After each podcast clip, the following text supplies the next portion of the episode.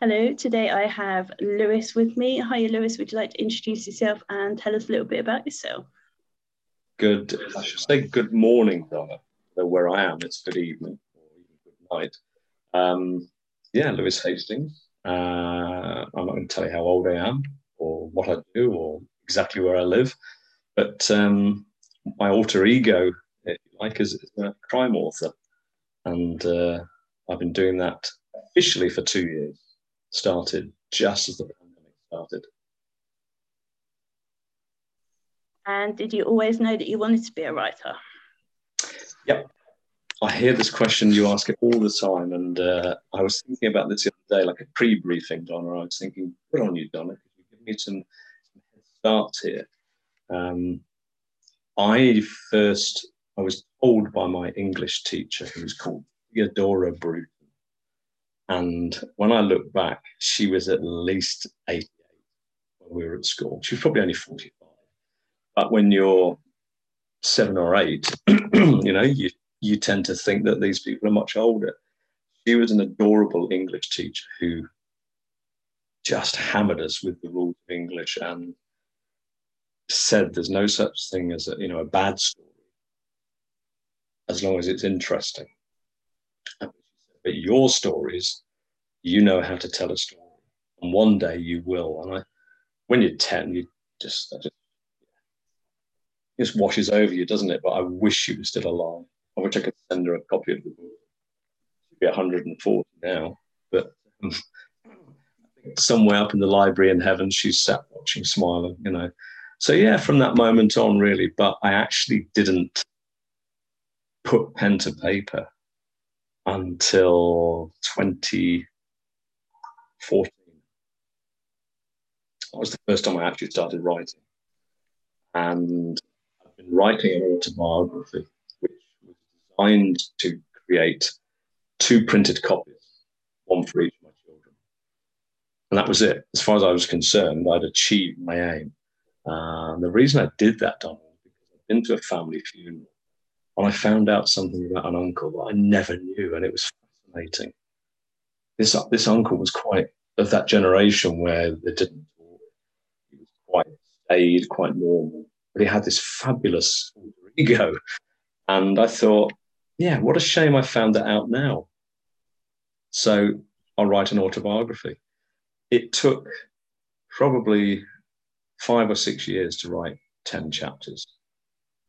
And then in a cathartic moment, I, I think you might know this story, but I, I had to travel back to England uh, to sit with my dear old dad in a hospice um, and read this autobiography.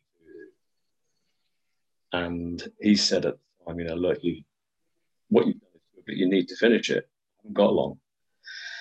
So I, I flew back and uh, I wrote 48 chapters five and a half months, which was some going. Uh, edited it myself, made a terrible job of it, printed a cover, got, it, printed, sent a copy to him, and, and yeah, we, we, we managed to sit and read it before we lost him, which was a wonderful thing, truly cathartic. But before, before he passed away, he said to me, for God's sake, will you please take a section of this autobiography and find a way of writing it? And if you can, turn it into a film.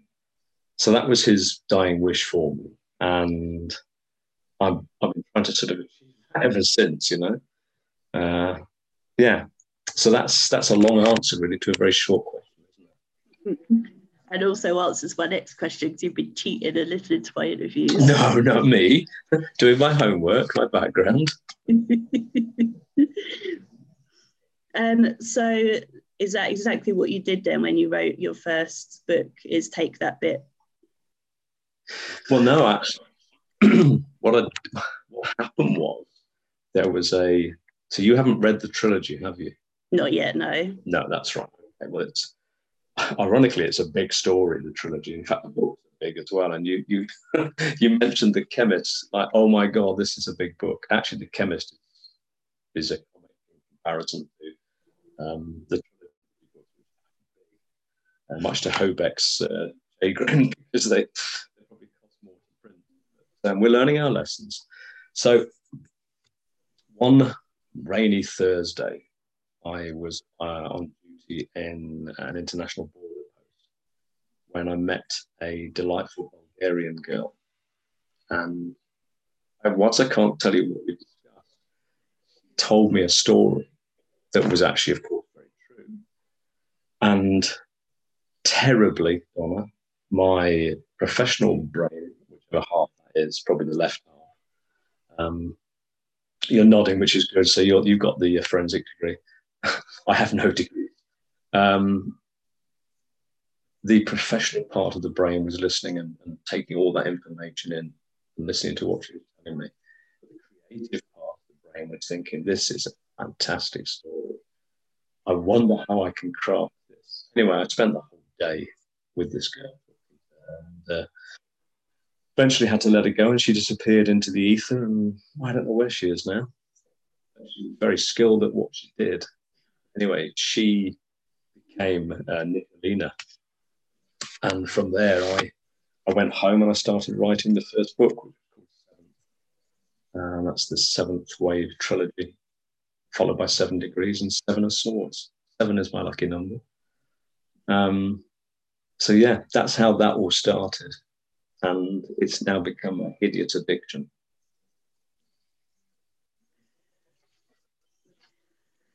With book no, number five, isn't it, The Chemist? Five, The Chemist, yes, which the 22nd of the 2nd, 2022.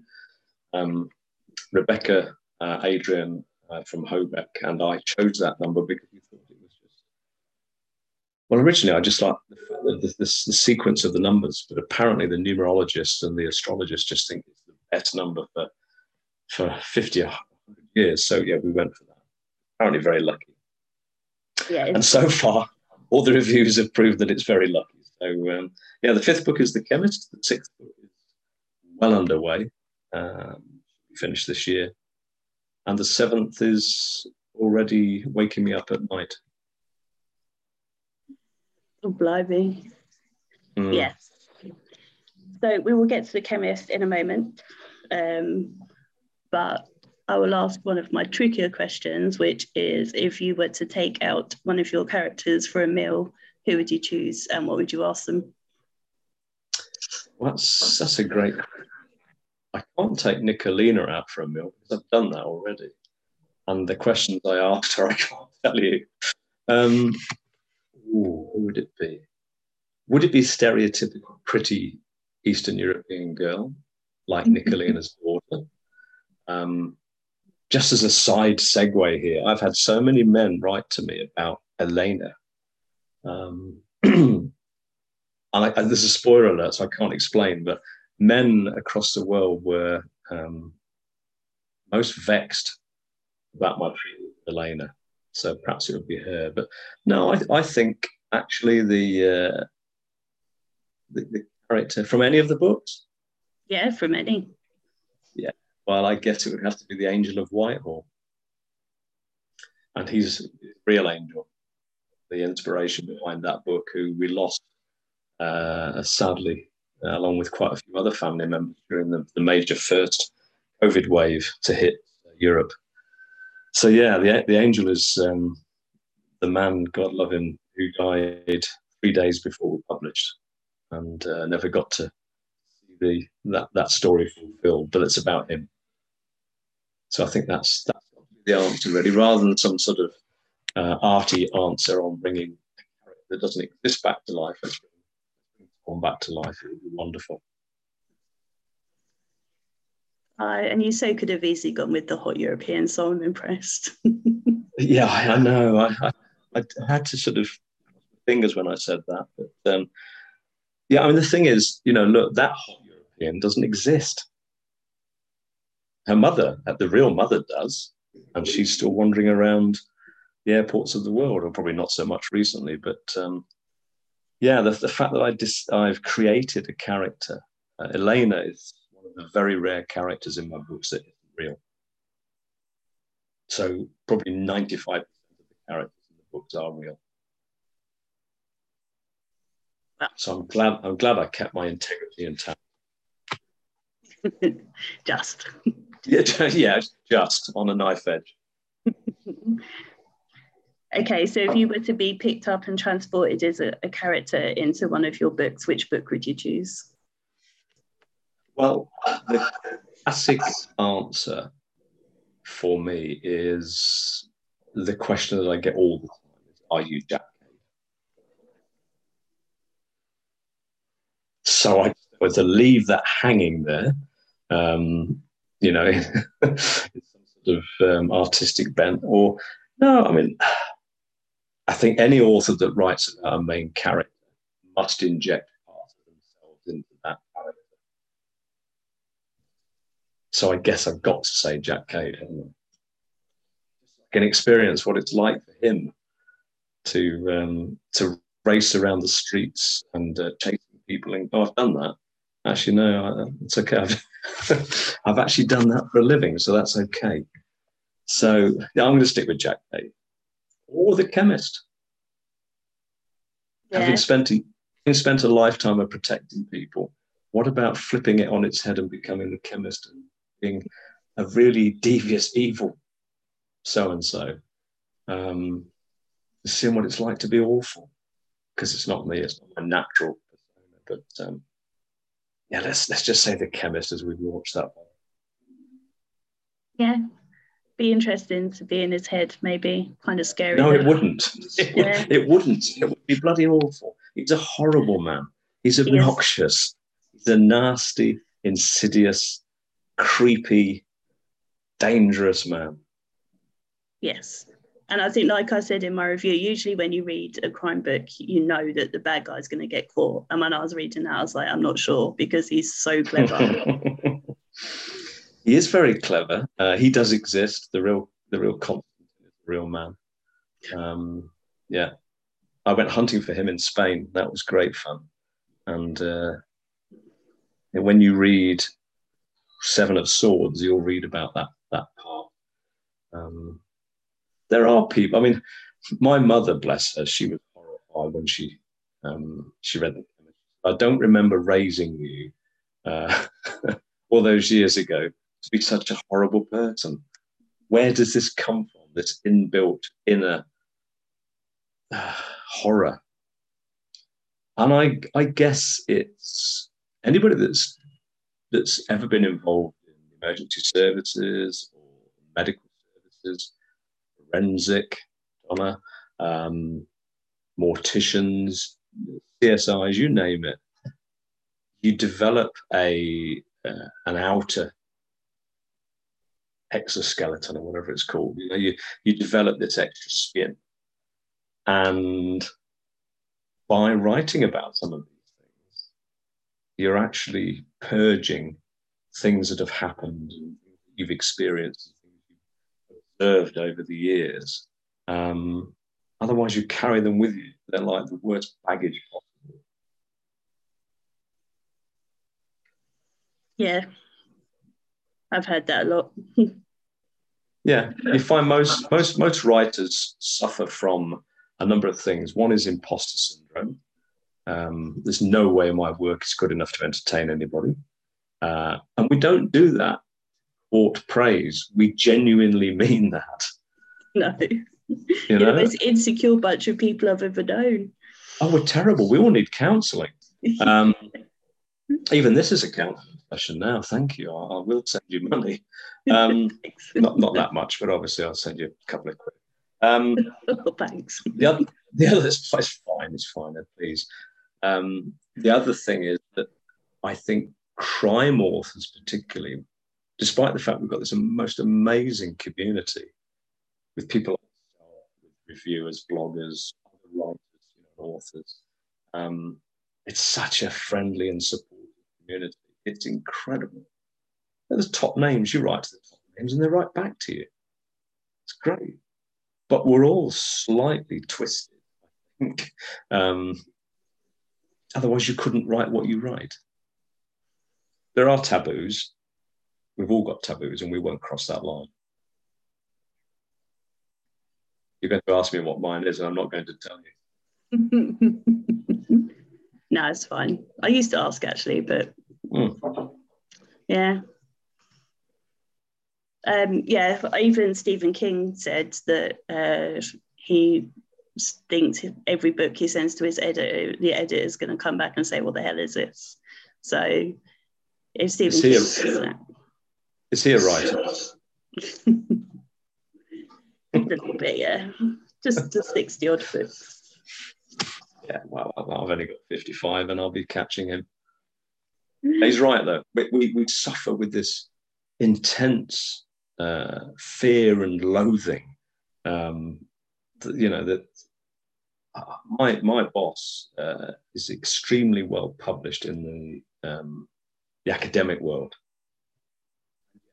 I completely admire your ability to create story out of nothing. You know, and I guess that's the flip side to that to that imposter syndrome is that you've got this meditation going on in your head. You know, you walk through a supermarket and you see somebody and you think, I wonder who they are. You know? Yeah. It's a curse. It's a curse, but it's a great curse. As I always say, pretty much on a daily basis, that authors are weird. All of you, just weird. and thank you. It's been lovely talking to you, Donna, and uh, I hope you stay well and uh, you take care, and we'll talk another time. I'm not finished with you yet. Oh my goodness! I called you a literary dominatrix offline, and I've just done it again. yeah, thanks for that. Oh God, I hope someone don't pick up on that. we all will. Trust me. Authors of the world unite. Listen. Hashtag literary dominatrix. Yeah, I've, I've just put called... hashtag lit Dom God.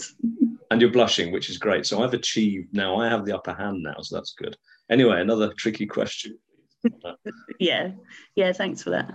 you're the first person that's made me blush. I think. um, okay, so um, if you were to be fictionally killed, who would you want to solve your case? I think so. Who would you want killed by? Um, who would I, yeah, I want to solve my case? well, you know I've got a thing for Vicky McClure, don't you? yeah, I, I, don't know if it's obvious or not. Um, the real Carrie says that. Uh, she, see, I think she play a great Carrie, although she's from Nottingham, like I am. Um, or most recently, I was from Nottingham, uh, and you can tell she's a Nottinghamshire girl. But I think she could play a Londoner she's such a cracking actress. Um, what was the question? Would you want to solve your case if you were murdered? That's right. Yeah. I mean, it should be somebody more famous, really. But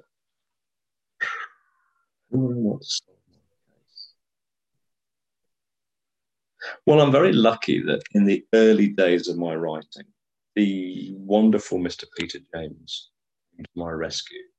Um, whether he realizes it or not, a mentor.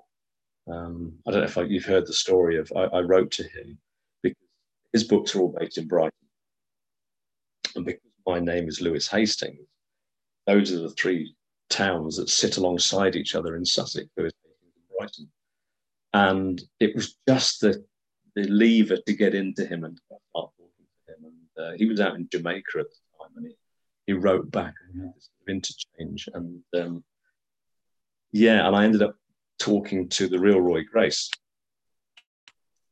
And real Roy Grace read Seven for me, which was fantastic, and his wife actually loved it. Real, real honour.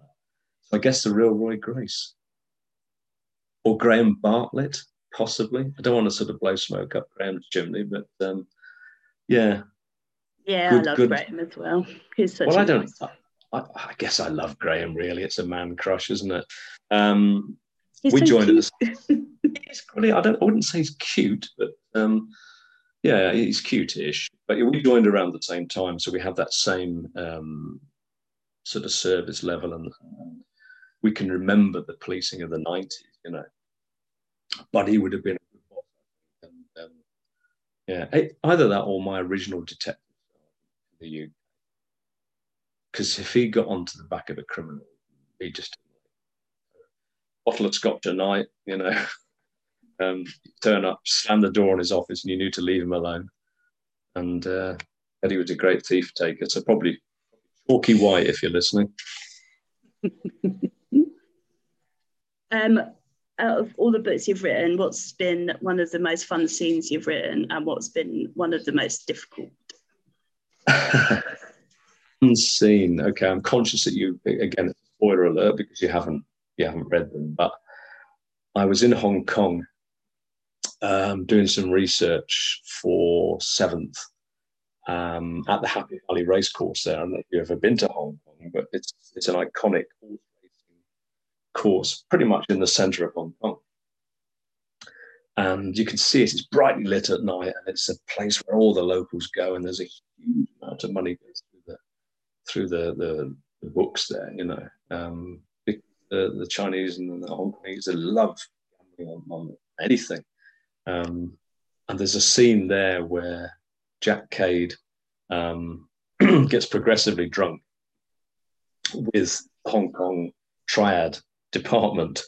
Um, you've got to read the book to find out why he's there. But long story short, he, he ends up winning uh, on a, an accumulator um, a reasonably large sum of money, which actually sets him up for the rest of his life. That's actually based on a true story as well. Um, but it's the way that he that he goes through that you know that that that phase as it builds up that he's getting more and more intoxicated and becoming more and more uh, or less less in control of his senses he's winning more and more at the same time. And it's what happens afterwards between him and uh, the head of the Hong Kong triad unit in a hotel. I'll leave it at that. And the most difficult most difficult. Mm. A couple of scenes. I write about some things that have affected me over the years, uh, either professionally or personally, and I dovetail them into the books. And it, I think a lot of authors do this, Donna. It's a way of just letting those demons out, you know, and only the closest nearest and dearest will actually know what that part in the book is about. I suppose the most recent, and I'm not pushing the chemist for push sake, but in the chemist, I cover a topic. You've just read the book, and I don't want to spoil it. It's a very sensitive topic uh, in the chemist related to Carrie O'Shea. I, and I cover it in the acknowledgements. It was a decision. Um, this isn't. This is something that impacts on men and women around the world. And I spoke to Hobeck at length about it. We include this because you have to be so careful these days. You know, in this cancel culture, you can just be boom, you're gone. You know, but equally, we shouldn't not talk about really compelling topics sometimes, and then sometimes in a in a simple paperback, you can just deliver a message about something that's important. And I'm hedging around it. I'm not telling you what it's about, obviously, but I don't want to spoil it for people. And I think it's an important part of the storyline because it's going to continue into the next book.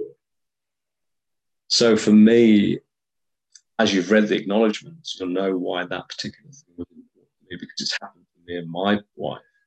Um, and it made a huge impact on us. I think in terms of difficulty, yes, that's probably the. Um, I'd love to just explain all about what that is and just get it out in the open. But the reality is, this is a brand new book, and I don't really care about people not reading it, but I care about those that will want to read it. I don't want to spoil it for. But when you come back and speak to me again, then we can talk about it properly. yeah, indeed, and I, and I actually think it's a really important topic and I think it's a topic that men um, don't know how to discuss and often aren't given any support uh, around, and it um, quite profoundly too. Yeah, that's what people are getting, isn't it? Okay, so as we are on the chemist, and uh, one thing that I said in my review as well is this needs to be a film so, have you cast in your head your main characters? oh, so many times. You have so many times, Donna. This is the constant. I look, I reckon every single author everywhere in the world, A wants their book to sell, B wants it in the top 10 and in those sort of top 10 slots in WH, whatever airports. Uh, and everybody wants their book to be made into a film, of course they do. Um, but what's interesting is every single one of my books, the repeated feedback these are cinematographic. And we, we, the great we, the, the readers of the world who I adore and I'm lost without, um, we see these scenes playing out on the big screen. So for me, that that is the best reward I can get is that if readers can see what I see when I'm feverishly typing away, you know, then that's one thing. See them on screen would be, uh, I'd hire a cinema, all, all my loved ones and friends and supporters along. Um, and we down. I'd even buy a drink for everybody. Um, don't hold me to that. Who would play We've only just been discussing this actually uh, a couple of days ago. Who would play the key characters? And I look, Vicky, you'll never listen to this, I'm sure, but if you do, I adore you. I think you're wonderful. Uh, I want you as one of my actresses. Um, I had a real debate actually with the real O'Shea around Vicky McClure and which role she could play. I think she could play anything. Quite frankly, Kate Beckinsale is just out she's just a little bit too um, expensive for me. But yeah, some of the uh, the Eastern European roles, of course, probably have to be unknown Eastern European actors, and that's not a problem. That's not a bad thing. Um, when you go back to Casino Royale with with Daniel Craig, although he'd made other films and he's a great actor, the majority of people had never heard of him. So I think uh, a relatively unknown male could play Jack Cade. I've had Tom Hardy thrown at me. Um, Hobeck think Jason Statham. I think he's Jason. I think he's a bit too rough and ready for Jack Cade. Um, Ginger Roberts. So Jason Roberts, the DCI. Uh, I have this because you've just read about Jason. You know what he's been through. He's been through been to hell and back in The Chemist. And in fact, he's probably one of the main characters, and that deliberate. Cade backs away slightly in that book, um, reveal the story behind uh, Ginger Roberts. It's called Ginger for a reason. Um, and again, you need to find the backstory to work out that. But believe it or not, I have this weird fixation on Eddie Izzard playing DCI Jason Roberts because he's I think he can adapt to it. He's got a slight campness, dare I say it. Uh, the real Jason has a slight campness, um, and I, I, think it would possibly work as a serious role. You know, um, John Daniel, JD, Colin Firth is a cracking uh, uh, choice there. Um, Bridie McGee, she would have to be someone like um, is it Lily James? Yeah. yeah? Girl next door. Pretty girl next door gets on with the job. Yeah. So yeah, as you can tell, we've thought about this. Um, the reality is that these books will never be made into feature films. Um, never say never. well, I know Jed Mercurio is listening. We keep dropping subtle hints. Um, you know, he's he's going to be looking for a script soon. Yeah, I'll I'm biased.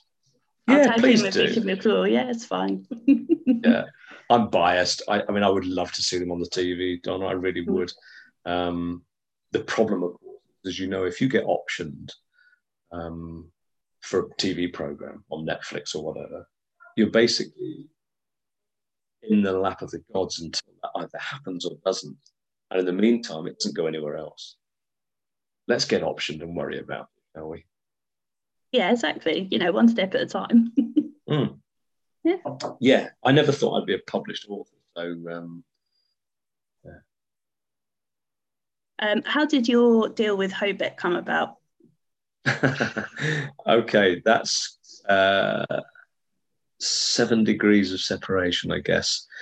So I was I'd been told for um, about eighteen months that you need to get onto Twitter, Lewis. You know, you, you're missing it. It's all right being on Facebook where you can friends, uh, forty-five who I just made up anyway. Um, so I look popular. You need to get onto Twitter or Instagram. I just resisted it. I thought, oh, I haven't got time for this. Okay, and thank God I did because I used it as a way of looking at publishing houses and agents. And up until that point, I think I've been rejected by three publishers. Um, I told a story the other day, actually. It's a great little mini story. I've got a relative who wrote a book about a detective in Malta in 1959. I've got the script here. I will type it up one day and she submitted it to a very famous British publishing house. And they wrote back saying, You should be very proud of what you've achieved. However, it isn't what we're looking for at the moment. Yours sincerely, blah, blah, blah. Well, when I submitted Seventh, that same publishing house uh, in 2019, I got exactly the same letter back. So, yeah, like being progressive and moving on. Um, I have one agency who said, uh, we don't think high high something high brow, high something thrillers uh, are the other thing at the moment. Um, love stories, you know, that sort of stuff. And I said, well, actually, there's there is a love story entwined through this if you just read it. And they just read it which is fine. I don't think they actually ever read it. And that, and again, you you start to grow that extra skin around that. Then Hobeck. so Rebecca was at Tesco's somewhere, standing in the car park, tweeting about Hobeck because they were new. They were a brand new publisher. They just um, got uh, Robert Daws, the British famous British actor, on board as their first ever author, and they were extremely excited. And they were looking for someone else. And I made a comment probably the flippant Lewis Hastings comment on, on Twitter, um, gilded with sarcasm and uh, slightly smutty, probably. And he replied. So I wrote back. That was it, as far as I was concerned. She drove home and said to Adrian, Look at this guy's website. I, I think he's pretty polished. I think we've got something here. We should ask him to submit. So they did, and I put the submission in and did at that. And this is the famous bath going cold uh, story, if you've probably heard this. So if anybody hasn't heard, so Rebecca from Hobeck reads scripts in the bath. It's fraught with danger anyway. Um, like that scene in Love Actually where the, the script goes into the lake. but she, the bath went completely stone cold called out to Adrian. She said, I think we've got our next author. So they wrote back to me and I ignored the email. Um, so they wrote back again and I ignored the email because I didn't want to be disappointed. That was the thing. I knew it was a rejection. Very proud of what you've done, however. Uh, and on the third day, my wife said, Well, are you going to open that email? Because you never know. She's far more optimistic than me. And lo and behold, it was, uh, I remember the words exactly We should dangle you on a carrot. Uh, however, we'll cut to the chase. We'll sign you up. That was it. And it was all done, the entire legal process of contractual exchange, uh, backwards and forwards, physical contracts, which have, you can't use electronic contracts, you have to be physical contracts, winging their way around the world. All of this was done with no physical meetings during the first lockdown. So yeah, we, it was quite an achievement. Yeah, that's awesome. I love Rebecca and Adrian anyway. They're great. They're okay. I mean, they're bearable. I mean, it's um, they're like uh, what are they like? It's sort of a parent-child relationship, really, um, in which I'm the parent. I mean, I'm, I'm, joking. Obviously, they are they are fantastic. They've got so much passion. Good morning. Um, waving there. Hello, how are you? Um, they have so much passion. They really have. It's just infectious, you know, uh, and a great combination of. Um, I'm waving back. A great mm-hmm. combination of um, program production, BBC, book publishing, editorial, it's just a match made in heaven. And they really do genuinely give a damn about their authors. You know, yeah, they deserve to. They deserve to be successful, Donna. I think they haven't put a foot wrong yet, um, but they're battling against the big boys all the time. Yeah, but they're doing the right thing, so hopefully they'll get what they deserve because they definitely deserve good things. Yeah, well, they've just, just signed up. Um, Bob, I think it is, who's the uh, EastEnders scriptwriter, uh, which is a huge uh, coup for, uh, for Hobeck. Get someone with his, um, if you look at uh, his bio uh, online, he's been involved in so many programs that you and I have watched over the years, not least EastEnders. Um, so he's a great, great catch, and it'd be great for all of us to have that that um, that script experience. I guess perhaps he could make uh, perhaps he could the, uh, the, the the Jack Cade series into TV. Who knows? Yeah, then you know another step skip, so then it's just pick, being picked up. It's fine. Yeah, Bob Daws would want to play Jack Cade, of course. I'm sorry, Bob. Um, yeah, he's what someone I want to speak to, but he's a busy man, and he so he's no busier than the rest of us. He he makes out he's busy. Um, let, let, let me talk to Daws for you and just see. it's been great fun, actually. Honestly, great fun. Him and um, uh, who do another podcast, um, I've been good. Good, you know. Again, very supportive. There's no reason for these people to be so kind and supportive. yeah, everyone just is. it's a nice community, Donna. I, I know it sounds really sort of almost cliched, you know, that we're all nice to each other. And I was told that Twitter was a um, and avoid it like the plague. And yet, yeah, I mean, if you want to go and hunt for those sort of things, get involved in, in debates, you go down a rabbit hole. But the reality is, with the writing community, 100% Yeah, I agree. Plus, I have Lee Child following me and Ian Rankin and Fangirl every time they like my tweets or retweet them. if, if you want to report that, it is, it is classed as stalking. Um, good for you. I mean, what, you know, look, isn't that incredible? You know, two of the most successful authors in the world. I can look at, I've got books for both of them on my bookshelf here, uh, and they follow you. So what? So what? You know, or so what? But actually, in in our world, that is a huge thing. And credit to you for for having that your natural ability to just under people's skin and ask them questions. Um, you know, yeah, just collect collect all my authors just you know bring them in. I've made so many friends. It's amazing. bring them in. Have you got a cellar full of authors? Have you? It's my secret. Book eight. Yeah. yeah. It's only because I want you all to write faster. And well, if you're in a cellar away from everybody else, then you know you can crack on. Yeah, you've actually thought about this, haven't you? I have been called Annie Wilkes more than once. oh my god! You didn't tell me that at the beginning of the interview. I know. These has accidentally come out. There's um, one of my the authors that I've known longest, Mark Tilbury, calls his ARC team his uh, Twisted Annies.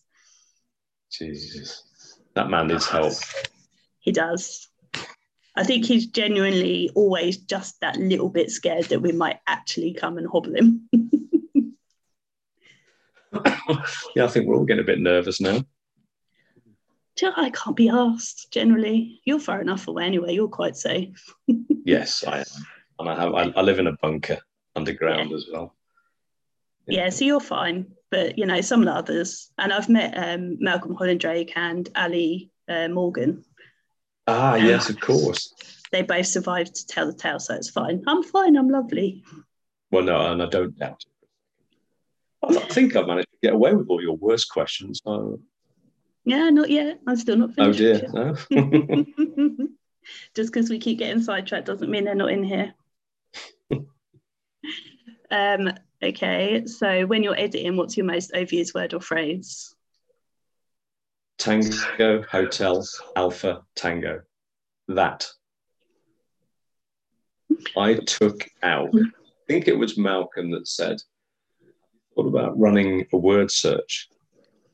over a certain word. And it was either so, S O, or that.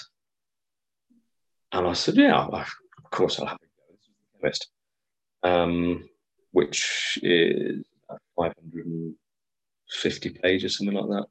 And I took out 508. That. Wow. I thought he was joking. I could not believe it. And to me, they were all absolutely critical to, to the manuscript, you know? And yet, when you look at them, you don't actually need them. It's just a, a thing that you do. Um, starting sentences with the word so. You know? Again, you don't need. Um, I guess we all have quirks, of course we do. You know, indeed, child has quirks. We, we're human at the end of the day. But yeah, 508 out. Oh, that's crazy. But yeah, I love how every author knows as well. Just like that, they know what their word is. yeah, we know everything. We know every full stop is or it could be. Um, what was your favourite first as an author? Favourite first? Yep. As in, like first real copy, first yeah. um, deal, first five star review? I think the the whole thing isn't tangible until you've actually got that book in your hands. You know, because ebooks are great, stuff online is great. You see these stories edited to you know, and you, and you you read them over and over and over again to the point where actually you don't think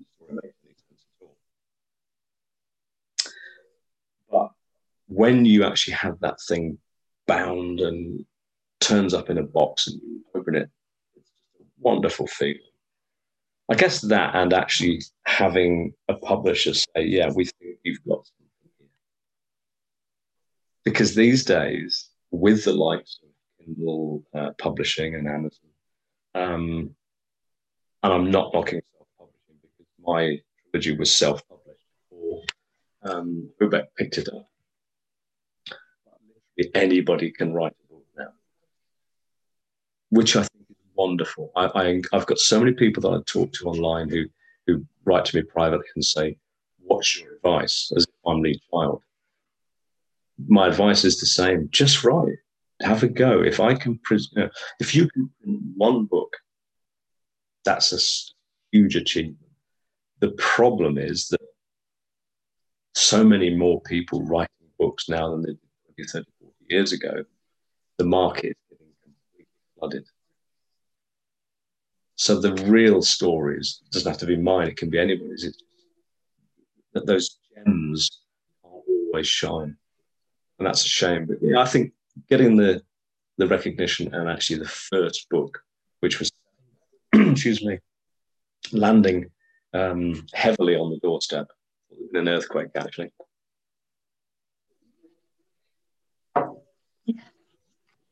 Um, if you were able to spend a day with any author, dead or alive, who would you like to spend a day with? Well, Peter James keeps popping up, doesn't he? Um, lovely collection of cars, so that's that's, that's an appeal. Um, I love Sebastian Faulks. I think he's a great writer. If you ever you read Birdsong, um, up yeah. there in my very much in my top three. Um, I read that as I was walking around the Flanders World War fields. The whole book, life, it was incredible. Um, authors dead or alive? Shakespeare's a bit old, isn't he, really? Um, and I hated doing Shakespeare at school. Let's go with Peter James. He's very much alive. He's a very lovely man. He's very generous with his time, his support. Uh, and I understand, if I'm right, he didn't start writing he was 59, which means there's hope for everyone. Yeah, another person I want to interview and haven't managed to nail down yet. well, with Peter is that he's not only busy, of course, writing books, as he seems to produce uh, a novel every four and a half weeks, um, is he's also standing alongside the production crew for Grace, uh, which I've yet to see, uh, with I think with John Simm. So it's going to be outstanding. Um, stage show, I think, running with um, Adam Woodyatt, is it? That used to be in EastEnders or may still be in EastEnders. Yeah. I haven't watched that for years. no. In other, in other words, he's always doing something. So getting hold of him um, is the easy bit. Getting him to commit is the hard bit. We challenge you. Authors of the world challenge Donna. Get Peter James. He's a lovely man, and it's so nice when you hear him interviewed. Yeah, I've seen him once and thought he was great. That's why I want to talk to him. But yeah, I'll keep trying. I'm persistent, which yes. Simon Panic needs to take note of. I won't give up trying to get hold of that man. he promised me at Harrogate, so I'm not giving up. Come on, Simon, you're letting us all down here. I know, honestly. Yeah, I was telling him off. It was funny. In front of Chris Whitaker, as you do at Harrogate. Weird life that I lead. Hmm. yeah, this this strange life that I lead these days. well, I met Atomic Kitten mm. once at an airport. Awesome. I, I carried their baby buggy for them uh, alongside Robbie Williams. Um, but that's another story for another day. I used to serve uh, Frank Bruno in a petrol station I worked in. Well, I've met the Queen. All right, fine. Can't one up that. I used to serve the Queen petrol in the Shell station. the Queen doesn't buy petrol. she does. She just she wears a disguise. what is on pump for? Fine, you win the one-upmanship. That's impressive. I've met her grandsons. yeah, see, I'm more interested in them yeah, I had breakfast with William. That's an, that is another story. Awesome. Okay, I could just note in that away in my head for another time. um, if you were able to travel to any period of time, either forwards or backwards, where would you go? I, I was walking the dog the other day, and I heard you ask this question um, of. Mm. It was someone like Mr. Craven, I think it was, someone of that nature. And I thought, right, arc that one up. To ask you this. First World War. And the reason is because uh, my grandfather um, was a chauffeur for the First World War. He was a very rare man in that he could drive a car. And he was for a, um, a wealthy family in Surrey. And when the war broke out, he was um, he was summoned to um, a barrack um, and we're going to join the secret operation, um, which was the tanks. He, he joined the tank corps uh, and drove one of the first battle tanks into, um, into action in Cambrai, in France. As a boy, I always wanted to talk to my granddad about his exploits in the First World War. Because he came home four years later and they took the uniform off him. It was never discussed again. So he was just this old man sitting in a high backed chair uh, in the dining room in, in a terrace house in Surrey, just staring out into space. And I could never, was never allowed. Every time I tried to mention it as a boy, it was shut down. He was 26 when he went to war, and he was, he's my hero because he, he won, not only did he win some um, gallantry medals, he was recognized by the French um, with some of their highest gallantry awards for he saved his entire tank crew after it was hit by a German rocket. And then he carried a French officer So would love to, weird thing to say, I would love to stand on the battlefields of the Somme, but just to watch him as a 26 year old man, you know, because at 26 he was old for that campaign. So that, that's my long answer. A lovely short question. awesome. Um, who is your first celebrity crush? Celebrity crush. Well, two actually. One you'll think is a bit weird, uh, which is Amanda Holden. Now, the reason I say that is I worked in Nottingham and Nottingham Central Studios, no Central and Carlton TV. Uh, there used to be a program called eight. I'm sure you remember. Yes, remember Blind Date? Yeah. Amanda Holden was, was a guest or, or a contestant on Blind Date. That was when she first came on television. I remember thinking at the time, hmm, you're very pretty. And she's 50 now, for God's sake, and she's still pretty. She's hot. Proper, she's not just pretty, she's hot. well, she's pretty yeah, but um, my how it my, is, man, it's fine. I can well, that's right. yeah, yeah. I think my first celebrity crush was actually a real one, which my wife was quite happy about. Um, was another Amanda, actually. It was Amanda Burton.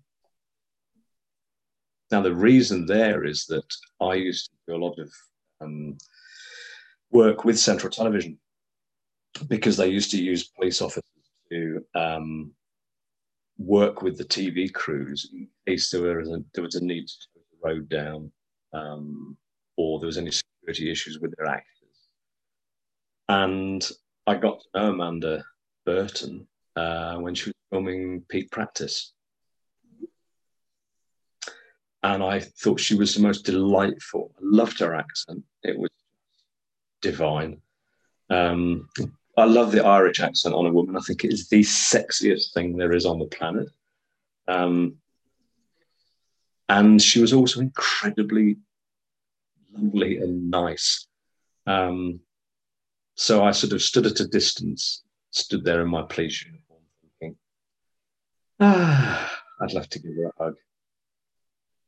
And then one morning I woke up off night shift and um, there laying on the pillow next to me was a photograph of Amanda Burton, which somebody had got for me, and she'd put to Lewis with love always, Amanda, kiss, kiss, kiss, kiss, kiss.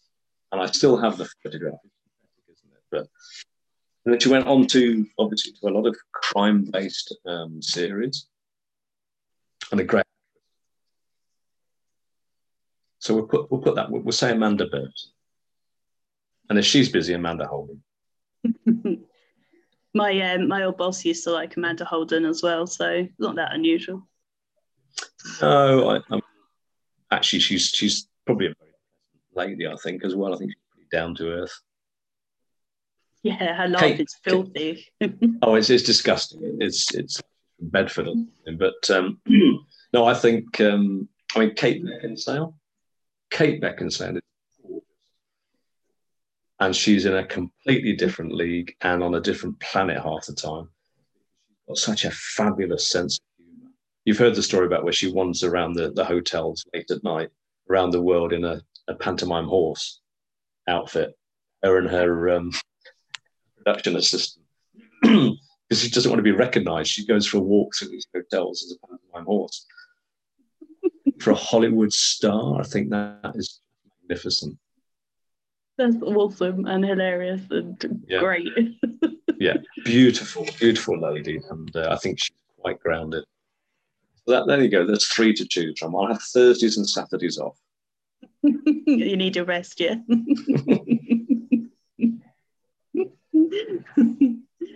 um, if you were stranded on a desert island, what three things would you want with you? Uh, a helicopter, a boat, Kate Beckinsale. if she wasn't available. No. Um, what yeah, would I? Careful how you answer that. yeah, I was just thinking. I was just you know, a photo of my my wife on this. Yeah, my wife, obviously number one, um, and my family. Uh, fish that I caught. Um, I'd have to have a volleyball called Wilson because that's, that's standard, isn't it? Uh, yeah, I think I mean, the logical things, I've studied this work, is that you need the, the classic thing fresh water, food, you know. But the reality is, yes, you'd have a large uh, super yacht um, so that when you got bored, you could sail away. Um, yeah, probably a photograph uh, and something to write so I could sit under a palm tree, which I've done plenty of times, um, and just write book eight, call it Castaway. Would you not need to slip a seven in there somehow? Uh, yeah. Castaway seven, I suppose. It would be a series, uh, starting at Castaway one. Um, there's not a seven in every book, although there's a seven on the spine of every book if you look, and each one tells its own story. And I'm unique in the Hobeck family because all Hobeck books have a Hobeck logo on them on the spine, but mine have a seven on them, uh, and each little seven tells a story. So you'll have to have a look and see if you can figure it out. I will. Yeah, I'm intrigued. Um, what was I just going to ask you? Oh, if I was to ask your wife and your nearest and dearest what your most annoying habits are, what would they say? Uh, talking about my books incessantly, uh, throat clearing, um, which apparently is an extremely annoying thing. Um, but I've got a wonderful new doctor who's worked out why that I do that. Um, it's not anxiety or nerves; it's apparently something quite simple. So that's good what else? Uh, I'm incessantly uh, pessimistic. Terrible, terrible. I have a safety net around me all the time now. And that comes from 32 years of doing what I do. And the reality is that, excuse me, there you go. If you um, if you don't have this pessimistic safety net and things go wrong, then you feel like you you know, set yourself up to deal with it. Whereas if you think about everything pessimistically, things can only get better. And that's what being in my world does to people. It makes you see things. You start your starting point is negative, and then you build up positive. I guess I'll go with that one. okay. Um, well, you may be pleased to know that I don't have any more questions for you at the moment, unless you think there's anything I haven't asked you that you want to tell us. No, not at all. I'm, there are no more questions at all. I have um, more for next time. Don't worry. There's some still the, saved. There's a next time. Oh, there will be. Um, yeah. I'll get Rebecca and Adrian to bully you into it. no, you don't need to. I'm more than happy. Anytime we watch a book, I'm more than happy. Thank you so much for uh, your wonderful review and importantly, I'm not um, not trying to score brownie points here, but what you do. So people like you, Donna, for this community, I use the phrase mortar in the brickwork, and I think that's very important to realise that I didn't know when I set out on this fever-filled journey of being an author that there's all these people out there wanting to read books and write about them and review them. And you do it unconditionally. Occasionally you get a free book. But actually, the, the amount of work that's involved, and there's people like you that I, it would take me a year to read one of our books. There's people like you out there that read books in a day. And I think you're either superhuman or I'm, I'm probably subhuman and I'm missing something. Um, so, from me and the, the writing community, thank you for what you do for us because we'd be genuinely lost without you. Thank you. no, it's a pleasure. Absolute pleasure. Um, and just before we go, would you just like to remind everyone where they can find out more about you and where they can get your books from? I have um, I have a website pending a, a shorter name because um, I can never remember what it's called. It's called something like Lewis Hastings. Um, it's on my Twitter page. All of my identities on Twitter and Instagram are at the author, um, which was a, an inspired moment. I typed it into the search field and I thought, oh, nobody's got this. Lewis Hastings is the author. Couldn't be better. Yeah, I like Find that. me there. yeah, I've actually I've had a few authors try to buy it off me. Genuinely, can we buy that handle off you? Um, come back to me five years like Bitcoin. Um, Hobeck, of course, uh, Hobeck.net is a classic place where you can get books. I think in the UK, you can buy them from Hobeck post free as well. That's a great way to do it. Support them uh, more than some of the big chains. You can buy them on Amazon, of course. You can buy them on Book Depository. Um, but yet to go into some of the bookshops, hint, hint. Um, you know, Waterstones, listening, you know, it's about time you stopped them. Um, Jed Mercurio, if you're listening, it's about time you made them into a TV series. There's enough there for three series. Easily. If not, it's just one long feature film. So yeah, so website, Instagram. I'm not on purely because I have got so few hours left in my life where I can actually just be me. There's, there's an awful lot. I wouldn't warn anybody that's looking at going into this game of being an author. Um, it has this sort of glamorous, um, you know, like Ian Fleming sitting out at Goldeneye in Jamaica, typing his uh, his latest Bond. But it's a lot of hard work, you know, to keep current, to keep um, looking at it all the time, unless you're Peter James. But actually, the truth is, he works at it all the time as well. I've loved this, Donna. Thank you so much for your time. I've loved it too. Thank you. See, it's contagious.